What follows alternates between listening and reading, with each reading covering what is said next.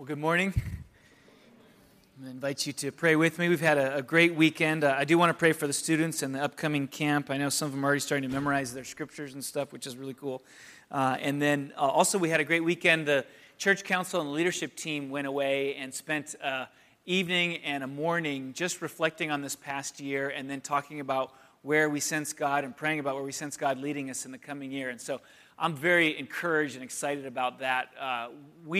I felt that some real clarity came, and so I'm not going to try and explain it all now, but in the next weeks and months, we are going to be talking about what we sense God calling us to and leading us to, and I think it's very exciting. So I'm going to pray for that as well. Would you join me, please? God, we ask first that your hand be upon these students as they get ready to go to camp this summer. We ask that you would be already preparing their hearts. We pray that you'd be drawing them close together in community and drawing them close to yourself, Lord. We pray for our students. What we ask for everybody, all of us, is that we would be a people who walk closely with you, depending on you day in and day out, and actually doing life in and through you and by your strength. And so help them as they move in that direction and use this camp to be a wonderful time. And for the ones that are coming who are on a search for what faith might be and what it might mean to follow Jesus, and they don't consider themselves Christians, I pray this would be a special time of consideration for them and that you would reveal yourself to them during this season in a powerful way. Pray for this congregation. Lord, thank you for what you've been doing and the continued growth and the work in people's lives, and even this past week, conversations with people that where you're doing real important and valuable things. You're changing us. You're drawing us close to yourself, and you are at work. You're alive, and you're loving, and you're caring, and you're pouring out your grace, and we thank you for that. And so we just invite you to be with us as we open up your scripture today. We invite you to be with us, Holy Spirit, to guide us in the way, to help us to see, first and foremost, our rootedness in you, the love that you have for us, and how that's to be the central gravitational force of our identity and who we view ourselves to be, and how we move through the world then in response to that, Lord. Would you just do that hard work and that wonderful, beautiful work of rooting us and grounding us in the gospel and helping us to live more and more in the likeness of Christ.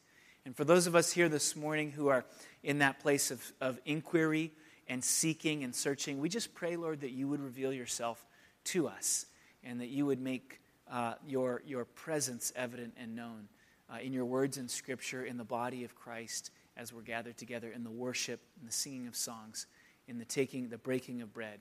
We thank you for all this. In Christ's name, amen. Amen. We are in this series called The You God Made You to Be, and there are three blessings that come out of becoming the you that God made you to be. The first one is it brings glory to God. When we live as He designed us to live, then that's honoring to Him, and that's great. Also, the second blessing is that we discover a blessing for ourselves in that as we live out what God intended us to become, we have the peace that comes with a life that is the way it's meant to be. And that's a wonderful gift. And then lastly, the people around us get a blessing too, because they get to live next to somebody who's more loving, more kind, more gracious, more like Jesus, and that's a great blessing to them. We have been talking about this process of becoming the person that God intended us to become through what we're calling a discipleship pathway, and this is a new tool that we're using to kind of bring some structure to our language about discipleship. A lot of our discipleship language has been sort of free-form, and it's been very biblical, but we haven't really had a common language and a sort of structure and a pathway for how a person grows and moves towards greater and greater maturity. Now, there's always a danger in that, because whenever you try to reduce and distill things down, you leave stuff out. So we acknowledge that. At the same time, it's helpful to try and make it simple, at least so we can get our minds around it. And so that's what this discipleship pathway has been about. It gives us this common language, kind of a skeleton upon which to hang our conversations about growth and discipleship and moving towards maturity. And here it is. It starts with getting connected, and we've been going through spending a week on each one of these. To get connected means to decide to get into a community. I think it's easy for us to bop around and move to different communities so that we kind of feel like we're with other Christians, but nobody really knows us. And what the getting connected portion is saying, look, you need to stop and get connected to a few specific people and a specific community and be there for the long haul so that you can be known by others and you can get to know others. And that's essential to our growth and maturity. The second one is getting grounded. We're talking really about getting grounded in the gospel. That's where the power is. That's what Paul tells us. And so we need to get grounded in the gospel. And we need to learn to live life through the filter of the gospel. We talked a lot about the story of God. And so often we're over here living our own life and creating our own story. To be grounded is to take that story and to bring it under the story of God. To see our lives through the filter of the redemptive story that God is carrying out in the world. That's the get grounded piece. The third one is get healthy. This is what we looked at last week. We can know a lot about the scriptures. We can know a lot about the theology. Maybe you grew up in the church and you've been around Christians all your life. Some of you have that. That's your experience. Some of you maybe came to faith later, but you've been really studying hard. And so you know all the information up here, but there's some barrier or barriers that are keeping you from moving towards maturity. It's an issue of health. And so last week we talked about what does it look like to get healthy and to move towards maturity through that process. And then today we're going to talk about what it looks like to get strong, which I'm excited about. It's kind of an interesting thing. In Christian community, we often look askance at being strong because we know the importance of weakness. So we're going to wrestle with that a little bit. And then next week we're going to talk about getting going. Now I wanted to say one thing about getting grounded, and that is that if you go to the next slide, when we were on the Get Grounded one, we talked about having a clear and simple way to describe, to explain the gospel. Very important to have that, both for yourself and then for the people around you. When you think about filtering your life through the gospel, you want to be able to explain it to yourself and think, okay, what are the pieces that matter here as I'm trying to analyze my current circumstances? So you need to have a clear grasp of what the gospel is. But then also, what about those moments when you're at the cafe and your friend who's not a Christian says to you, hey, what is it that you believe anyway? And you have this precious window to explain to him or her your faith. And all you have is a pen and a napkin. Go. What are you going to do?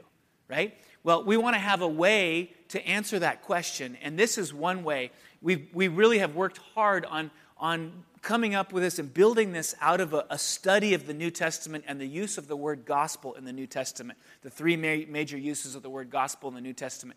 And so if you want to learn how to explain it in this way, you can go on to our discipleship website, which is this opiso.org website. All kinds of resources on there. In fact, somebody told me recently we get more hits on that website than we do our church website. So people are using this as a resource. And we just put up this week a video on walking through how to explain the gospel, kind of this napkin theology. If you have 5 minutes to explain the gospel to somebody. Now, I'm not saying that's the only way, and I'm not even saying that's the best way. I'm saying it's a way. It's the way that I'm using.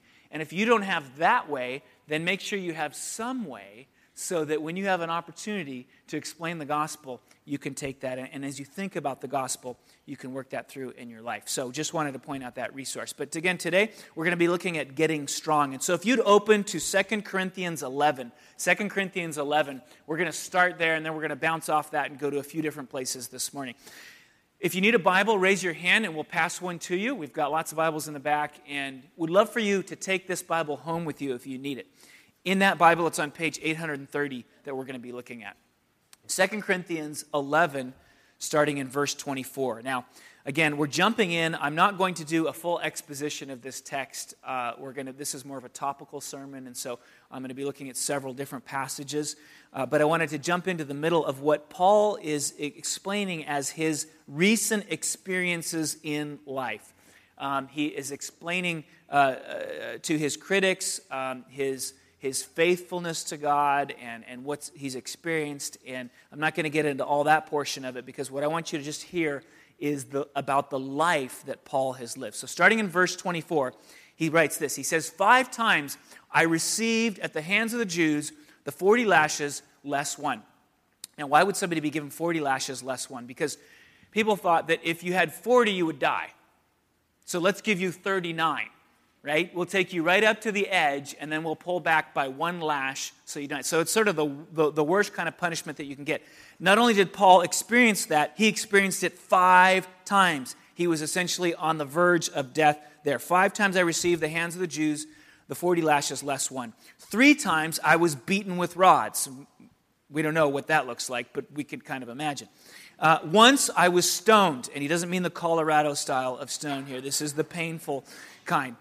3 times I was shipwrecked. A night and a day I was adrift at sea. If you go into the book of Acts, you can look and read the story. It reads like there's an adventure novel of Paul being shipwrecked and floating around in the water and then getting saved and all this incredible stuff. 26, on frequent journeys in danger from rivers, danger from robbers, danger from my own people, danger from Gentiles, danger in the city, danger in the wilderness, danger at sea. So everywhere he's been in danger. Danger from false brothers, in toil and hardship, through many a sleepless night, in hunger and thirst, often without food, in cold and exposure.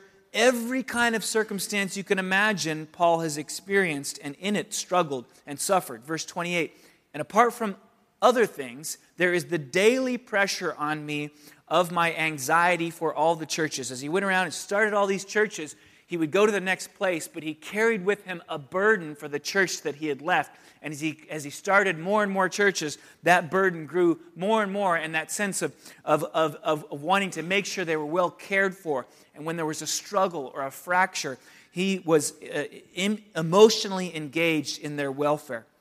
And in verse 29, who is weak, and I am not weak? Who is made to fall, and I am not indignant? And then he goes on from there. But what I want you to see in this little passage that I read is that the life of Paul reads a little bit like a first-century Indiana Jones tale, right?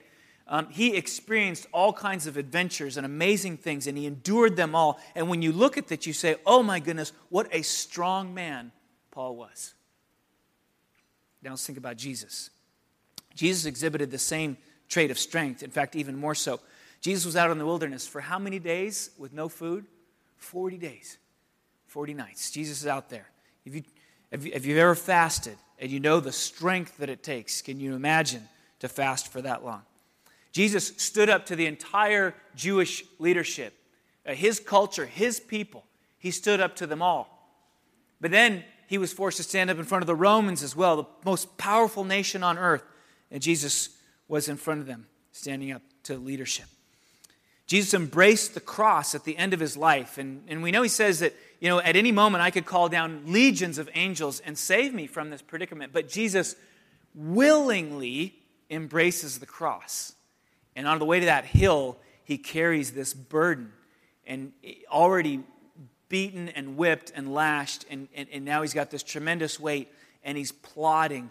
But he insists on going towards that hill, even though at any moment, he tells us, he could call quits and he would be rescued and protected. But because of his own strength and desire, he continues on. And then, you know, sort of top it all off, this Jesus is placed in a tomb dead. And the tomb breaks open and he bursts forth in renewal and strength. And most of us, you know, we've suffered with working hard and having to sleep, and eventually we overcome that. None of us has been in death and bounced forward out of that. So there's something strong about Paul. There's something strong about Jesus. And we have to ask the question, where does this strength come from? And here's where Christianity sort of shines in its uniqueness.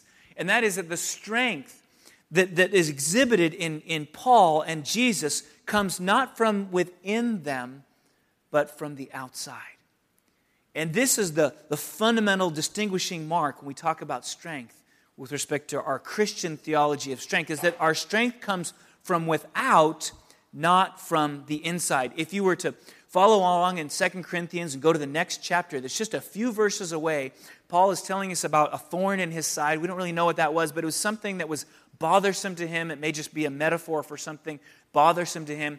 He'd been struggling with it. He asked God to take it away, and God did not take it away. And so he endured this thorn, whatever it was, and he writes this as he prays about it, verse 9 of chapter 12. But God said to me, as I was praying that this thorn would be taken away, God said to me, my grace is sufficient for you, for my power is made perfect in weakness.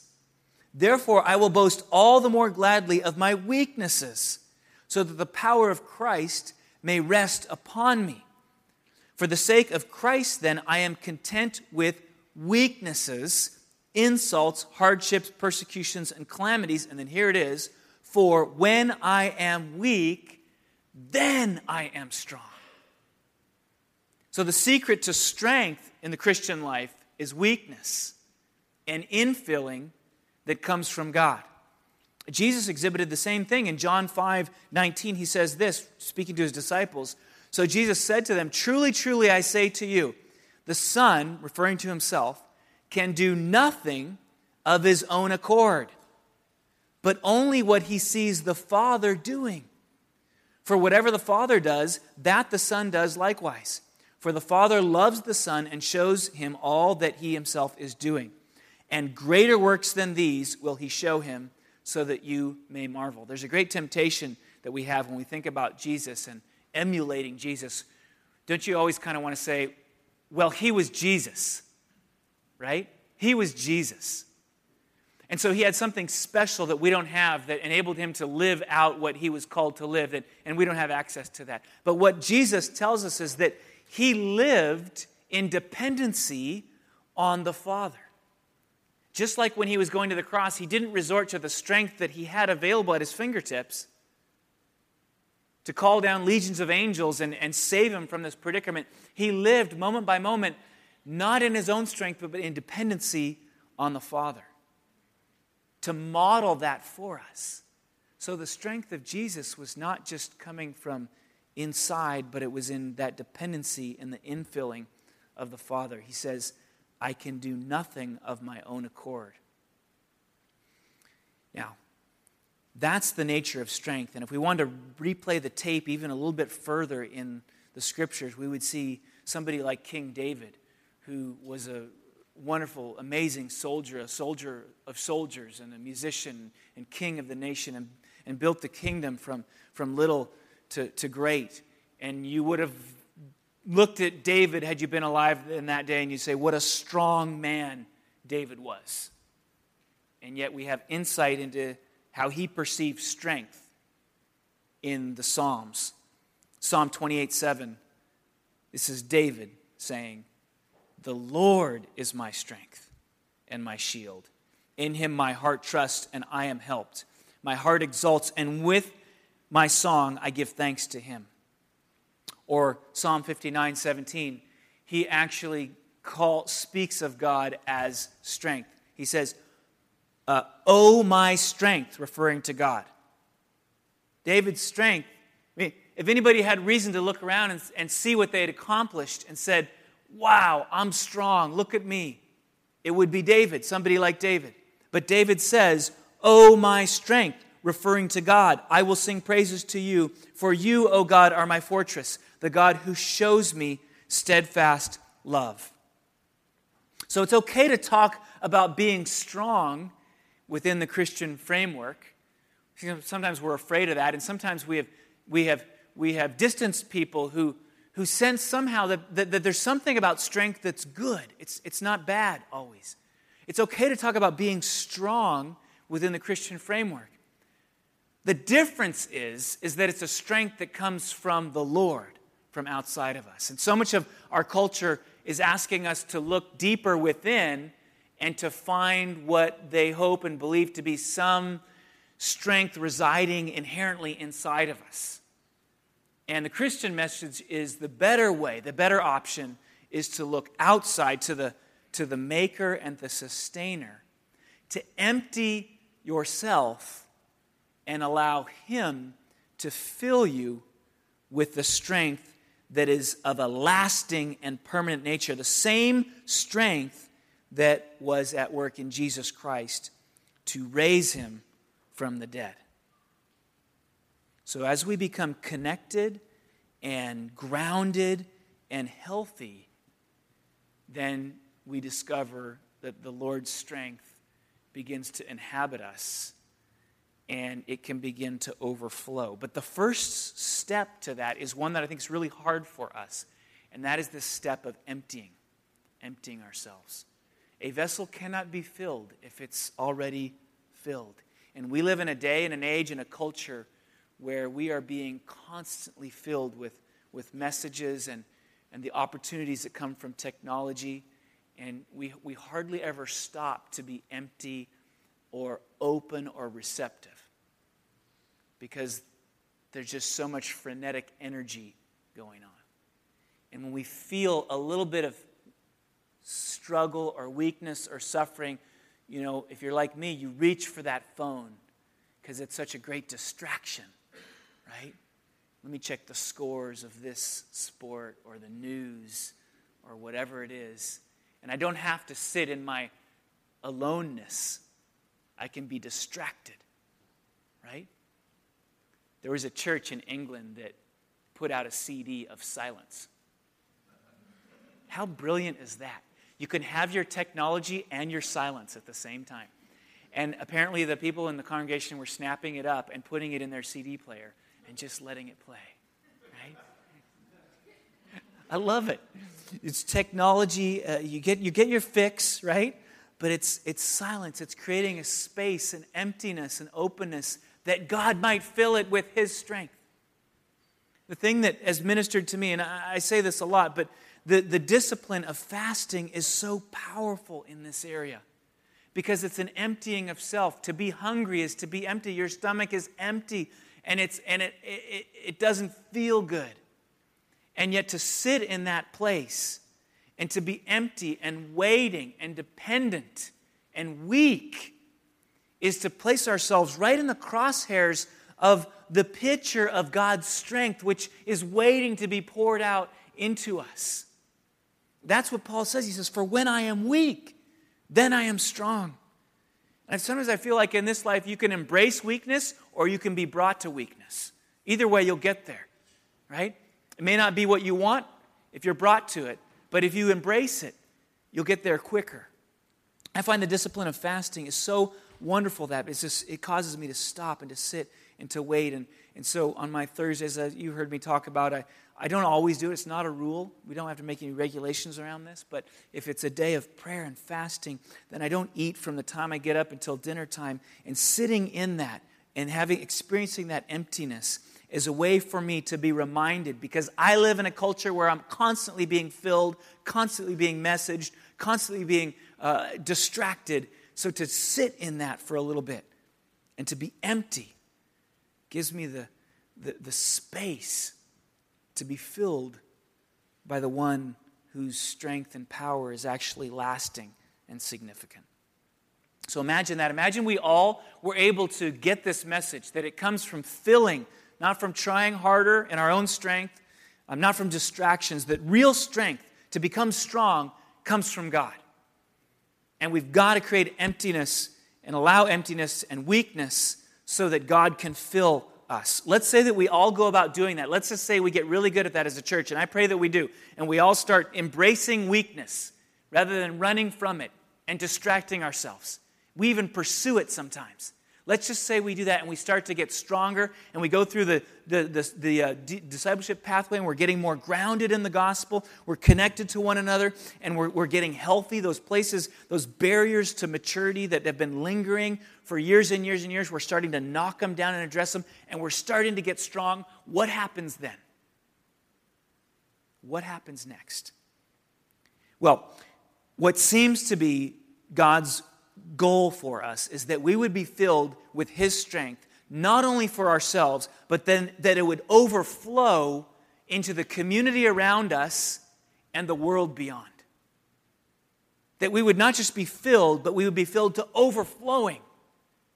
And then that excess strength would become a blessing to the world around us. I was at the ice cream store the other day, and there was a woman in front of me, and her child was sitting over here, but he wasn't really sitting. He was running around like a 3 or 4-year-old, you know, just going crazy. And his dad was over here, and he was saying, "Dad, guess what? Dad, guess what? Dad, guess what?" And I could just see the tiredness in the dad's face as he listened to, "Dad, guess what?" And finally he said, "What?" You know, he had to finish what he was doing.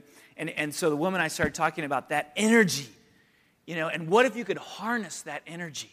Because this kid was just going in all directions and talking and just watching makes an adult feel tired. But the kid is just filled with this energy. And what if you could harness that and make it go in a particular direction? What if you could harness the energy of the church and drive it in a particular direction? That's the question. What if we could harness? What if we got strong and we had overflowing strength, not our own, but God's coming out of us? What if we could harness that? That's the question we want to grapple with. And there's three things that I want to talk about in relation to that. The first one is that if we were to harness that strength, what we would want to do is we would want to harness it for the mission, for our mission, for the mission to which we've been called. Gary Haugen, who started the ministry International Justice Mission, uses this great illustration.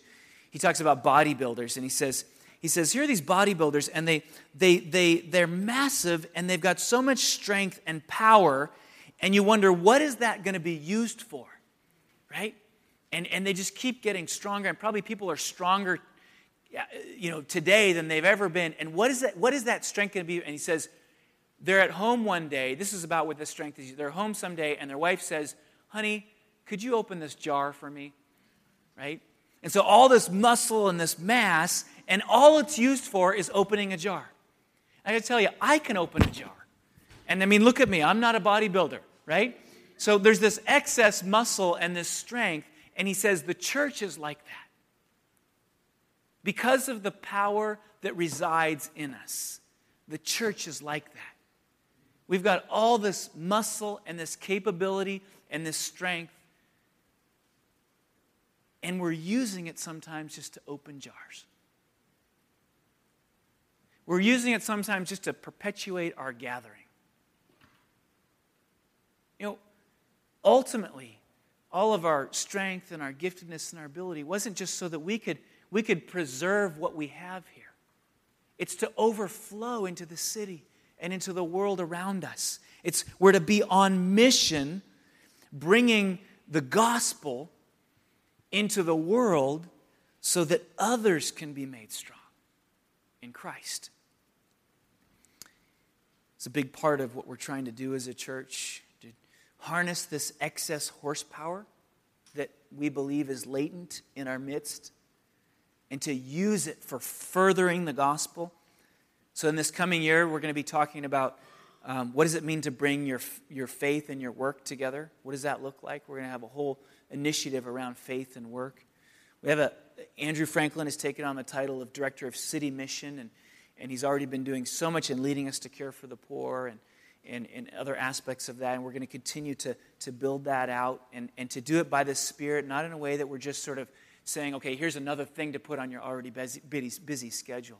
This has got to be Spirit-led.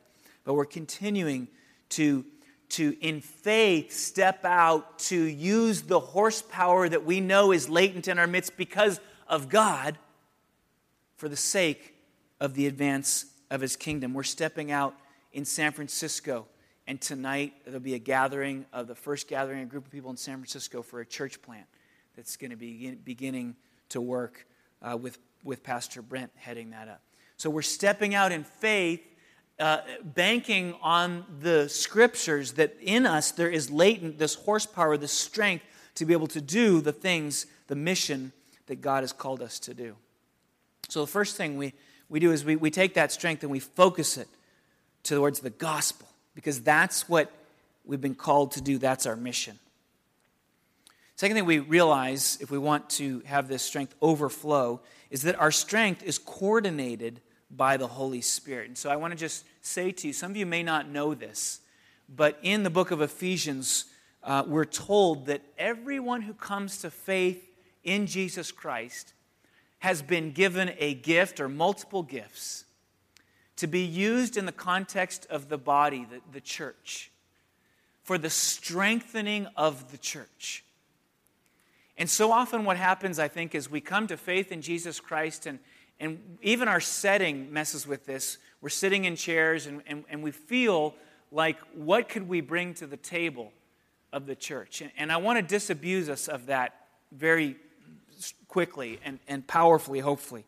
to say that every single one of us in this room has been gifted. And let me read the scripture to you, verse 7 in chapter 4 of Ephesians. But grace was given to each one of us according to the measure of Christ's gift. Therefore, it says, when he ascended on high, he led a host of captives and he gave gifts to men. And we find elsewhere in the scripture that the idea that Christ has given gifts, spiritual gifts, to every single one of us in this room.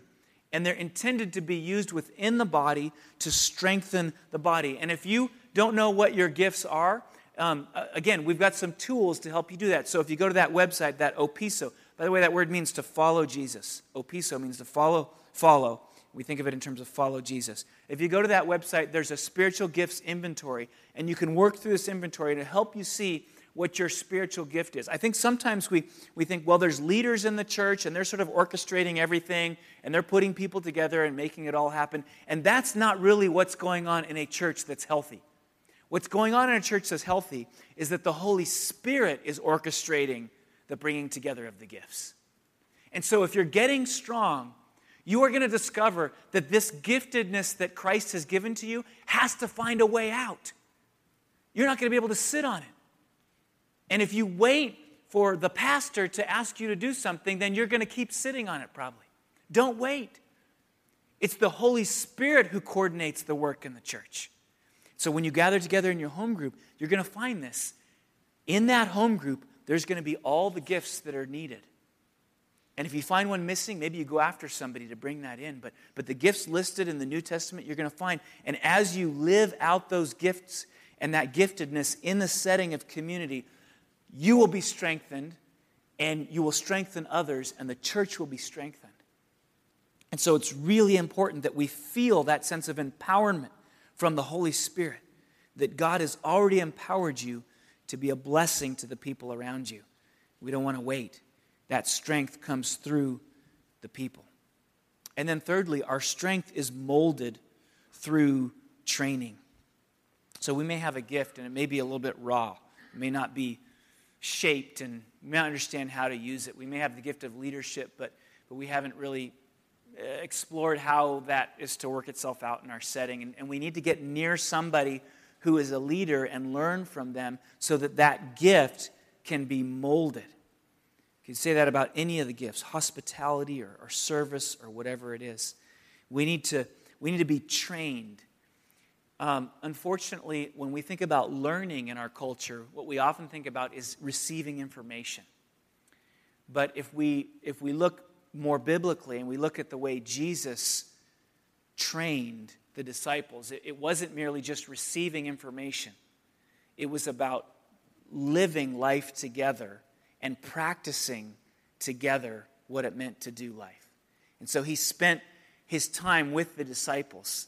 And he did life with them, and he brought them along, and they experienced what it was like to eat together and to go to a new city and reach out and love people. And they did it all together, and they learned by doing. My son has recently been working at a bicycle store, a new bicycle store that's opening up. And as he was starting, I said to him sort of in my backwards mindset, I said, yeah, you can look at YouTube videos because there's lots of YouTube videos that tell you how to fix a bike and work on a bike. And he kind of looked at me and he sort of disagreed. He said, well, or I could just build bikes, right, at the bike store. And that's a better way to learn, actually. So he walked in one day and the owner of the bike store had all these parts laying out on the desk there. And he said, build the bike. And so he put the parts on the stand and built the bike. And that's how you learn, by doing, right? And we have oftentimes got this sense that learning is filling our head with knowledge, and we've got to go back to the way Jesus did it, where learning wasn't just filling your head with knowledge. Learning was doing life along somebody who's a little bit further along than you. The phrase that we're using is apprentice everything. Apprentice everything.